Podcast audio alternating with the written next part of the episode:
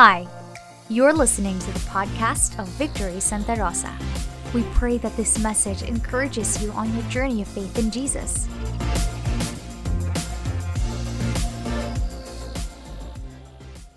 We'll talk about something that we need today. It's a present, neglected sometimes, but it's something that we need. But my hope, my prayer, our faith is that we would want it as well. We'll talk about Jesus now as the Lamb of God. We always hear it. Lamb. When we say Lamb, we think about Jesus as this meek, this quiet, this humble, holy man who walked on earth. He is our Lord and Savior. But this is the picture, a pleasing one of Jesus Christ when we talk about Lamb of God. But truth be told, when, when the Bible speaks of Jesus as the Lamb of God, it is not that picture that we're thinking of now. In fact, it speaks of one of the most horrifying, appalling, shocking events in human history when an angel of death came on earth killing people. In fact, babies. And it was a picture of the judgment of the Almighty God to a people who was wicked and sinful. It was horrific. Not this. That's what we're going to talk about. In fact, because Jesus is the Lamb of God, it necessitates a response from us. Kailangan may response tayo doon dahil siya ang Lamb of God. And this response is the response that will set the direction for our lives. This is the response that will alter kung medyo napariwara ang direksyon ng ating buhay, this response is the response that will move us back to where God wants us to be. In fact, this response, dun, mag end tayo dun sa response na yan, Jesus, that, that will be our conclusion for this preaching. This response encompasses our financial life, economic, our marriage, our family, our business, our work, our love life. It encompasses everything. In fact, it is the litmus test. When people can conclude and God can say, Well done, good, faithful servant. This is the litmus test wherein people, and more importantly, God, can say that my son, my daughter lived a godly, righteous life. Are you ready to unwrap the present Lamb of God? Open your Bibles to John 1, We'll read verse 29. This is just in John. Verse 29. Why don't we all stand? We'll read the scriptures aloud. Bring your Bible always. Whether it's this hard copy and napakadali naman, it's in our phones as well, digital phones, diba? But if you don't have it with you, we have it on the screen. We'll just read one verse. Verse 29, and we will unwrap this. The next day, he saw Jesus, John saw Jesus, coming toward him and said, Behold, the Lamb of God who takes away the sin of the world. Panginoon, maraming maraming salamat sa inyong salita. Dalangin namin na buksan mo ang aming puso at isipan upang aming makita, maintindihan ang inyong salita, naisin at kalooban Dalangin namin, iyon ay aming maisabuhay. And ultimately, Lord God, that we may be able to bring glory to you. All these things we declare in the name of the Father, and of the Son, and of the Holy Spirit. Amen. Please take your seats. Now, John speaks of the life of Jesus Christ life, death, resurrection of Jesus Christ. Kaso, hindi lang naman si John ang nag-explain at nagkwento ng buhay ng ating Panginoong Heso Kristo. Yung ibang gospel writers din, Matthew, Mark, and Luke. However, may uniqueness ang pagkwento ng bawat isa. Depending on the context. Meaning, e, each gospel writer presents different uh, a different vantage point of the life, death, resurrection of Jesus Christ depending on the intention of the writer and the audience kung kanino nila sinusulat. Now, for example, for example, yung Matthew, Matthew starts out with sort of like a genealogy. Kwento ng paano, yung, yung family history ni Jesus Christ. So if you were watching a movie, ang Matthew, it's kind of a, medyo slow yung start niya. Yung umpisa ng movie, alam niyo yung may starring. Tapos ang daming characters, mahaba. Ganun ang Matthew. Yung gusto mo na lang i-forward kung naka-Netflix ka. Di ba? So, ganun yung Matthew. So, it was a slow start. Yung Mark, hindi naman sobrang slow katulad ng Matthew, pero medyo ang dami pang pasakalye. No? So, may ganung ano pa, may ganung entrada pa. Kumbaga may palabok pa or pasakalye, kumbaga sa music. Si Luke naman, kakaiba. Actually, Luke doesn't start with the genealogy of Jesus Christ or immediately with the life of Jesus Christ. In fact, what he does is he speaks of the circumstances way before the birth of Jesus Christ. So parang before pa yung totoong pelikula, meron ka pang umpisang documentary kung paano nangyari yung birth ni Jesus Christ. So dito natin makikita yung maraming story about that. Si John the Baptist, Jesus Christ, Mary, Elizabeth, all these things. But John, the gospel writer, is different. I mean, right from the start, it wasn't slow. In fact, in John 1 alone, John speaks of heavy and major doctrines that we have in Christianity today. From, from, from the offices of Christ, the theology of the, the Trinity, the, the, the pre-existence of Jesus Christ, the hypostatic union, meaning Jesus is both human and divine, and so on and so forth. In other words, in John 1 pa lang, parang binuga na lahat ni John. Parang it wasn't, lahat ibinuhos niya na, parang wala nang ready, get, set, go. Kumbaga, laban na kagad. Kumbaga, binagsak niya na lahat. Do you remember in 1985, there was this boxing match, which I cannot forget. I was in grade school then, but this was, uh, this was the marvelous Marvin Hagler and Thomas the Hitman Hearns. I'm not sure if you remember that. But that, well, some of you are checking your phones right now, later after the service, okay?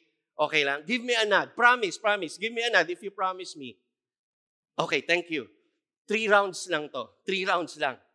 But in the first round pa lang, it was the, if you, you will ch- check it later, but this is the greatest first round in human boxing history. Because in the first round alone, the number of punches that were released is staggering. In fact, there's no other first round today that's like this. Si, si, si Hagler was known for a slow start and di ba first round parang ini-examine muna nila yung kalaban nila, di ba? Very slow. They're thinking. They're strategizing. They're checking. But this round, oh man, it's crazy. First round pa lang, parang they, it's, it's, the commentators are saying it's like a street fight. That's why in three rounds, this was finished. John is like that. First round, First John, John chapter 1, everything was given already. Bakbaka na kagad. Behold the Lamb of God. What does that mean? You know, we have to go back to the Old Testament. Because this is not just any ordinary, oy, meek lamb, oh, holy, righteous, calm, quiet. No, no, no. Again, as we said, not that lamb. We need to go back in their history at that time to understand what this Lamb of God meant. I'm sure you're familiar with the Exodus event. God's people, they were oppressed under Egypt. God hears their cries. God hears the cries of his people, even up to today. He, he rescues them, he takes them out. But God brings judgments as, as well to the, to the wickedness of that culture and society, the stubbornness of Pharaoh, and, and, and the evil of, of the practices of people at that time. And so, plagues. Alam niyo naman yon, di ba? Yung plagues. Nasa pelikula yon, Prince of Egypt. Famous movie. The plagues happen. And there's this last plague. Uh, for me, the most horrifying of all the plagues is the tenth plague, wherein we said that the angel of death came looking for something and then killing the firstborn of the wicked, the sinful. But this was also the plague that saved people because that angel passed over the houses. Hindi niya pinuntahan, hindi pinatay. Yung mga bahay that were covered by the blood of the Lamb of God. And that's what we need to behold. When John said, Behold, we have to look into it. Now, going back, sabi sa, ano, sabi sa, so we go to that story, Exodus 12 now, Exodus 12. Sige, dito na lang. Nahirapan na akong tingnan to. Kulang yung salamin. This month shall be your beginning of months. It shall be the first month of the year to you. This is the starting point of the tenth plague. God was about to explain what you will do. That you, they will get a lamb and they will slaughter, slay it. But he's saying, before that, God is saying, this month shall be the beginning of months. It's not January at the time. But it, it, now, I'm making a new calendar for you. That's what God is saying. This shall be the beginning of months for you. It shall be the first month. Meaning, what will happen before your very eyes, as appalling as this may be, it will dictate the rest of your life. You will reorder, reorganize, align your lives to what will happen in a few days. That's what that, that's the scripture. Exodus 12, starting point of this Lamb of God. And then going back, sabi di ba ni John, behold, behold, the Lamb of God who takes away the sin of the world. Behold, meaning to look intently, to focus, to gaze, to stare into what? This Lamb. Saan kinuha yun? Babalik ulit tayo sa Old Testament. Because in the Old Testament, in this incident, the 10th plague, there was also a beholding. Meaning, someone was looking intently. In the New Testament, John was saying to the people at that time, and when we read the Bible today, it's us who will look into the Lamb of God or to the Lamb of God.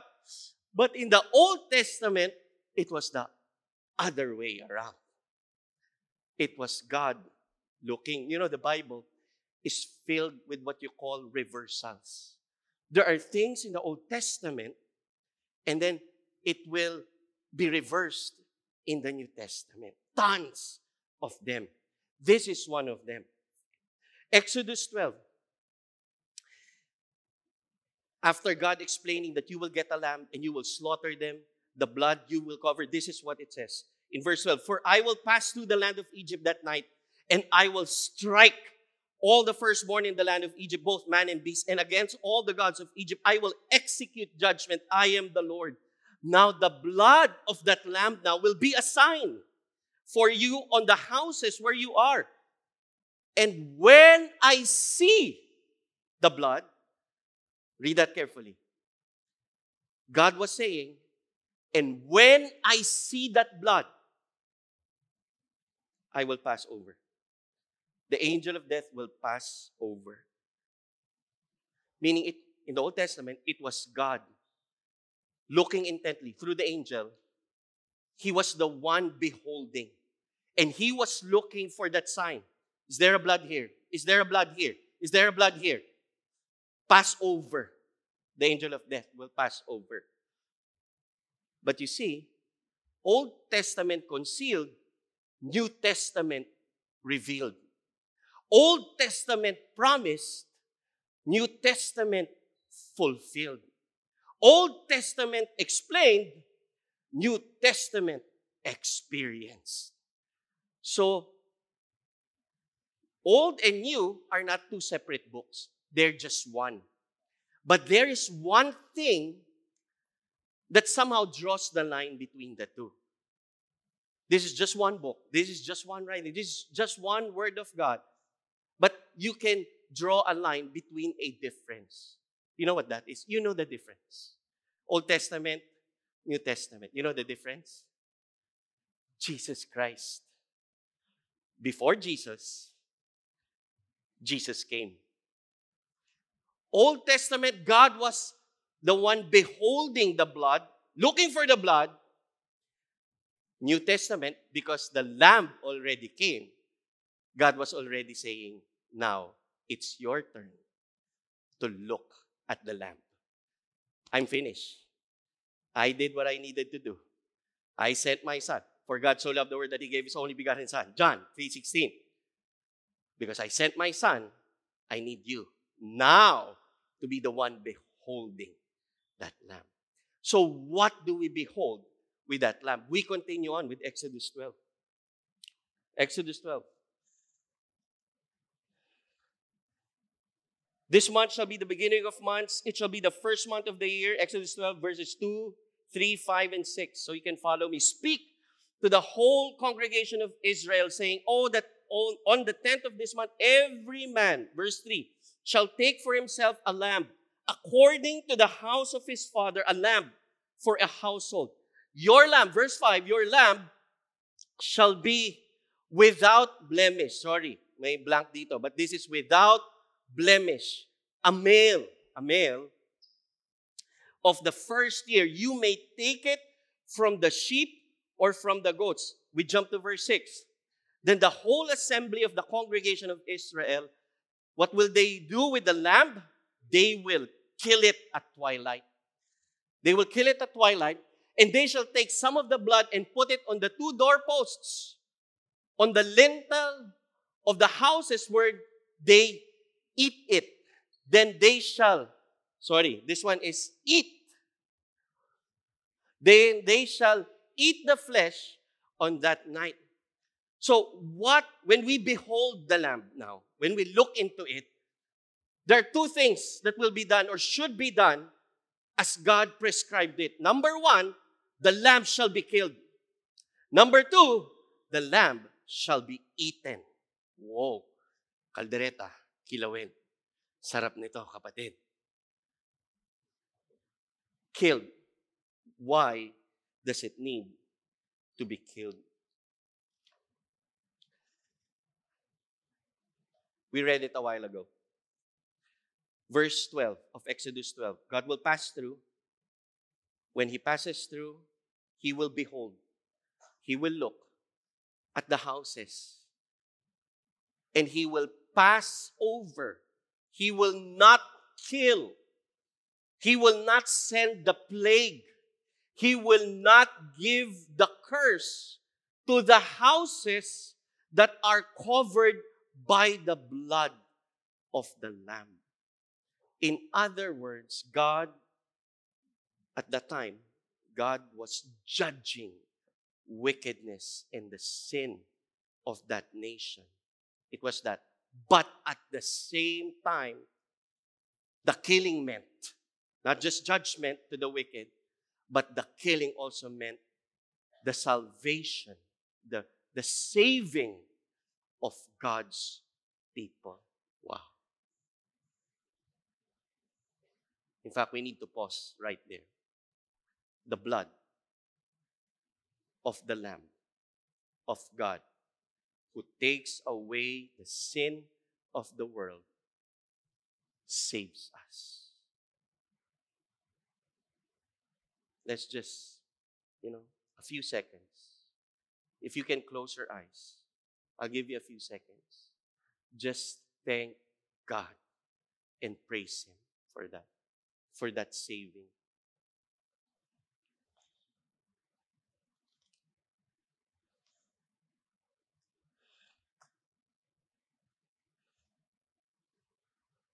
For what? You know, the saving is just a means to an end. It's not the, the final agenda. God wanted to save his people for what? You know, after this incident, God instituted a law that every year they were to celebrate this Passover. And at the same time, every year they were slaughtered. The priest of the old will slaughter an animal and present it to God once a year, year after year after year, so that God's people can be purified from their sins.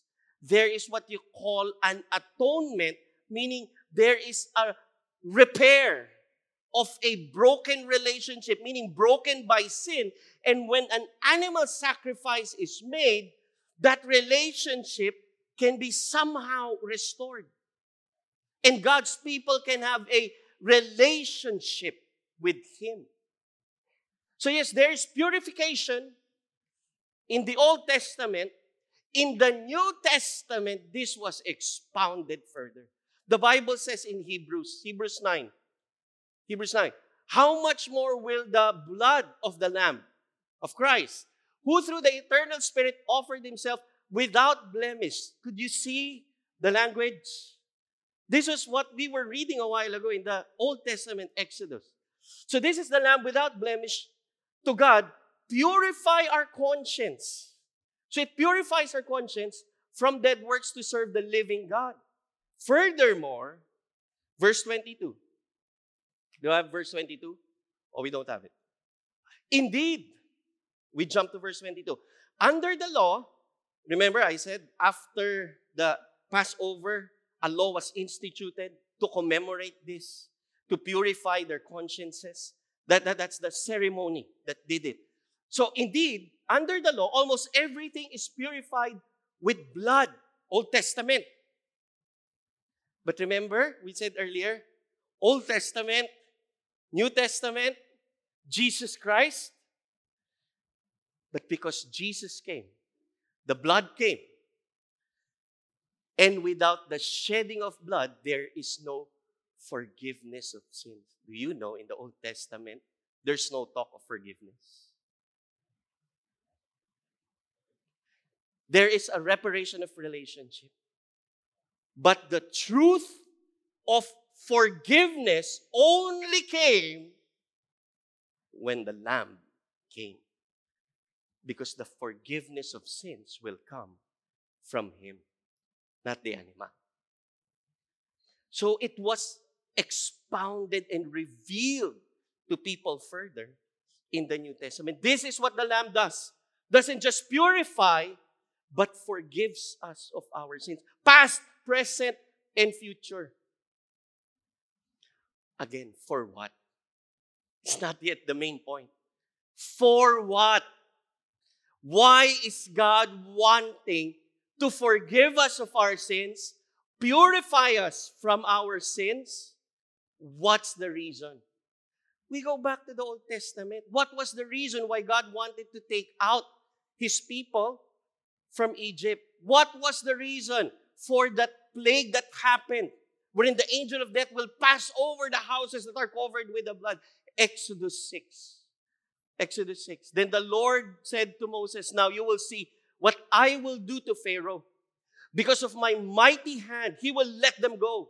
Because of my mighty hand, he will drive them out of his country. This was before the 10 plagues. This was before the first plague, and he recruited Moses to lead his people, to take them out of Egypt. So he was already recounting what he will do. Verse 5 I have heard the groaning of the Israelites whom the Egyptians are enslaving, and I have remembered my covenant. Next. Therefore, say to my people, the Israelites, I am the Lord, and I will bring you out from under the yoke of the Egyptians. I will free you from being slaves to them, and I will redeem you with an outstretched arm and with a mighty acts of judgment. And here's verse 7 and I need you to behold this. I will take you as my own people, and I will be your God then you will know that I am the Lord your God. The ultimate objective reason, intention of God, why He wants His people to be forgiven of their sins, to be purified from their sins is because God is wanting a relationship with His people. So if you bring it today, the present that we are unwrapping when we say, Jesus is the Lamb of God, God is inviting, pulling us all to what? A relationship with Him. We need to unwrap that. This season can go fast. Your bonuses can just come to pass. The celebration and the parties can be over in a jiff. But let not this season pass without paying attention to this. We can be lost in the celebration. We can be lost in the merrymaking. And if I may say, as your pastor, how dare we not talk about Jesus? Okay, sige. Office party, ang hirap naman mag-preach dyan. But in the family, in the marriage, let's not give token prayers before eating the hamon, the lechon, the puto bumbong. Let's, let's not do the token prayers. Jesus, thank you. And because we're hungry, we make it as fast as we can. No, let's talk about him first. Why did he came? Why did he come? Why did he die for us? Relationship. He wants that. In fact, we're reading John. Remember? Bakbakan, John 1. After, after, after John, the gospel writer says, Behold the Lamb of God. He says it again. A few verses after, Behold the Lamb of God. But after that, like no other gospel, John emphasizes Jesus Christ inviting his people.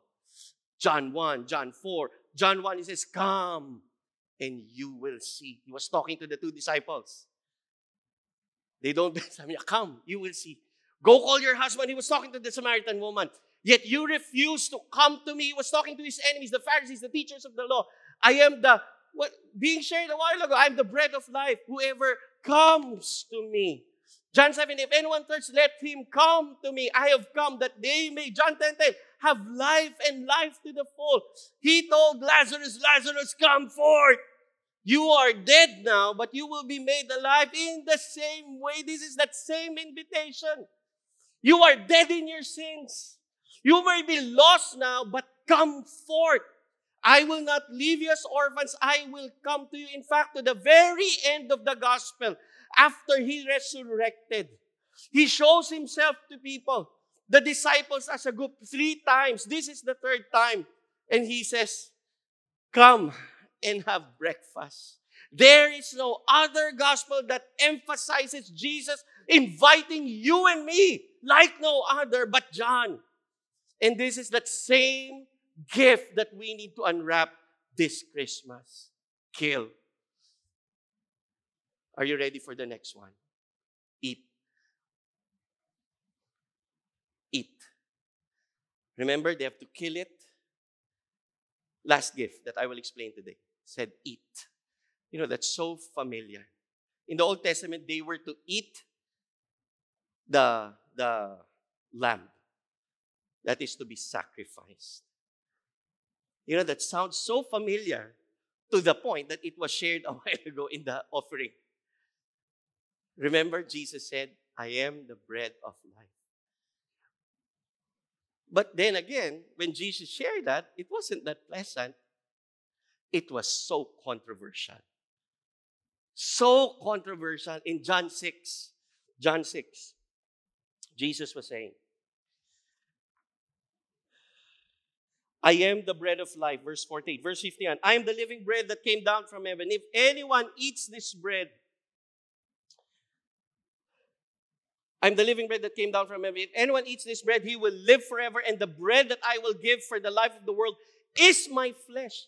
So Jesus said to them, Truly, truly, I say to you, unless you eat the flesh of the Son of Man and drink his blood, you have no life in you. Whoever feeds on my flesh and drinks my blood has eternal life, and I will raise him up on the last day. Now, Jesus said these things where he was in the synagogue as he taught in Capernaum. Now, how do we know that this is so controversial? Because in verse 52, then Jesus, the Jews rather, the Jews then disputed, meaning the people who were following him, disputed among themselves, saying, How can this man give his flesh to eat? Verse 60. Now, when many of this, his disciples heard it, they said, This is a hard saying. Who can listen to it? Verse 66. After this, many of his disciples turned back and no longer walked with him. So Jesus said to the twelve, because many left. Because it was a hard teaching. So Jesus said, Do you want to leave as well? Now, Peter told him, Lord, saan pa kami pupunta? Wala naman kami ibang pupuntahan. Ikaw ang may salita ng buhay na walang hanggan. And we have believed that and have come to know that you are the Holy One of Israel. This was controversial for them. But why? You know, the first thing that would come into our mind is that, wow, this is cannibalism. That was, that's why it's hard. No, no, not really. We cannot examine it and look at this passage using our 21st century lens. That's our lens today. Obviously, cannibalism, no, no. But if we go back to their time, that's not something oblivious. In fact, if you remember, Abraham, see Abraham, when, when, when God asked him to sacrifice his son Isaac, there was no contention. He readily obeyed, went up the mount in the land of Moriah. He was ready to slay. At that time, the temple sacrifices, people were still sacrificing animals. Therefore, the sacrifice of humans, of course, not for the Jews at the time, but for the other ethnicities and races who were worshiping the gods of the world, cannibalism, human sacrifice was normal. In the same way, biblical literature, the people at that time, the Jews that were following him, and even more so the disciples, and even the enemies of Jesus Christ, the Pharisees, the teachers of the law, and the scribes, they knew the Old Testament, meaning they are familiar with biblical literature of poetry and, and prophecy. And they know the metaphors and the symbolisms of the Old Testament. Remember, Lamb of God. By this time, they understand that concept. Third and most important, if we go back to the previous slide, can you go back to the previous slide? It was mentioned in Capernaum. John is the gospel writer that emphasizes the places and the feasts because he wants to prove a point. When he said Capernaum, we need to pay attention because he is the gospel writer that indicates where Jesus was speaking. Capernaum is one of those, if there were two areas in, in, in Jesus' time wherein it would be his territory, territorio, home court advantage of Jesus, it's not in the temple area. That's where his enemies were. He was one mountain away, Bethany. It was about five kilometers away from the temple area. One mountain. Bababa, aakyat, Bethany. You know why? Because Bethany is where he lived with his friends, Lazarus, Mary, and Martha. In fact, that's where, alam niyo yung Palaspas? Do you remember Palaspas? That's where people were praising Jesus Christ when he was riding on a donkey. So that's where the group fee of Jesus where? Bethany. And Capernaum. Because down south of Israel, he had another place to stay. In the mother-in-law of Peter. That's where they live. Peter, Andrew. Remember? It's a fishing community. The disciples were fishermen mainly. That's their area. That's the home court. That's where Jesus lived with them. So it was Bethany in Capernaum Jesus, people loved him there. They were familiar to the teachings of Jesus Christ. They adhered to it. So, what's my point? when Jesus said, Eat my flesh, I am the bread of life, they understood what that meant. They understood the symbolism because they were the ones following and listening and adhering to Jesus Christ.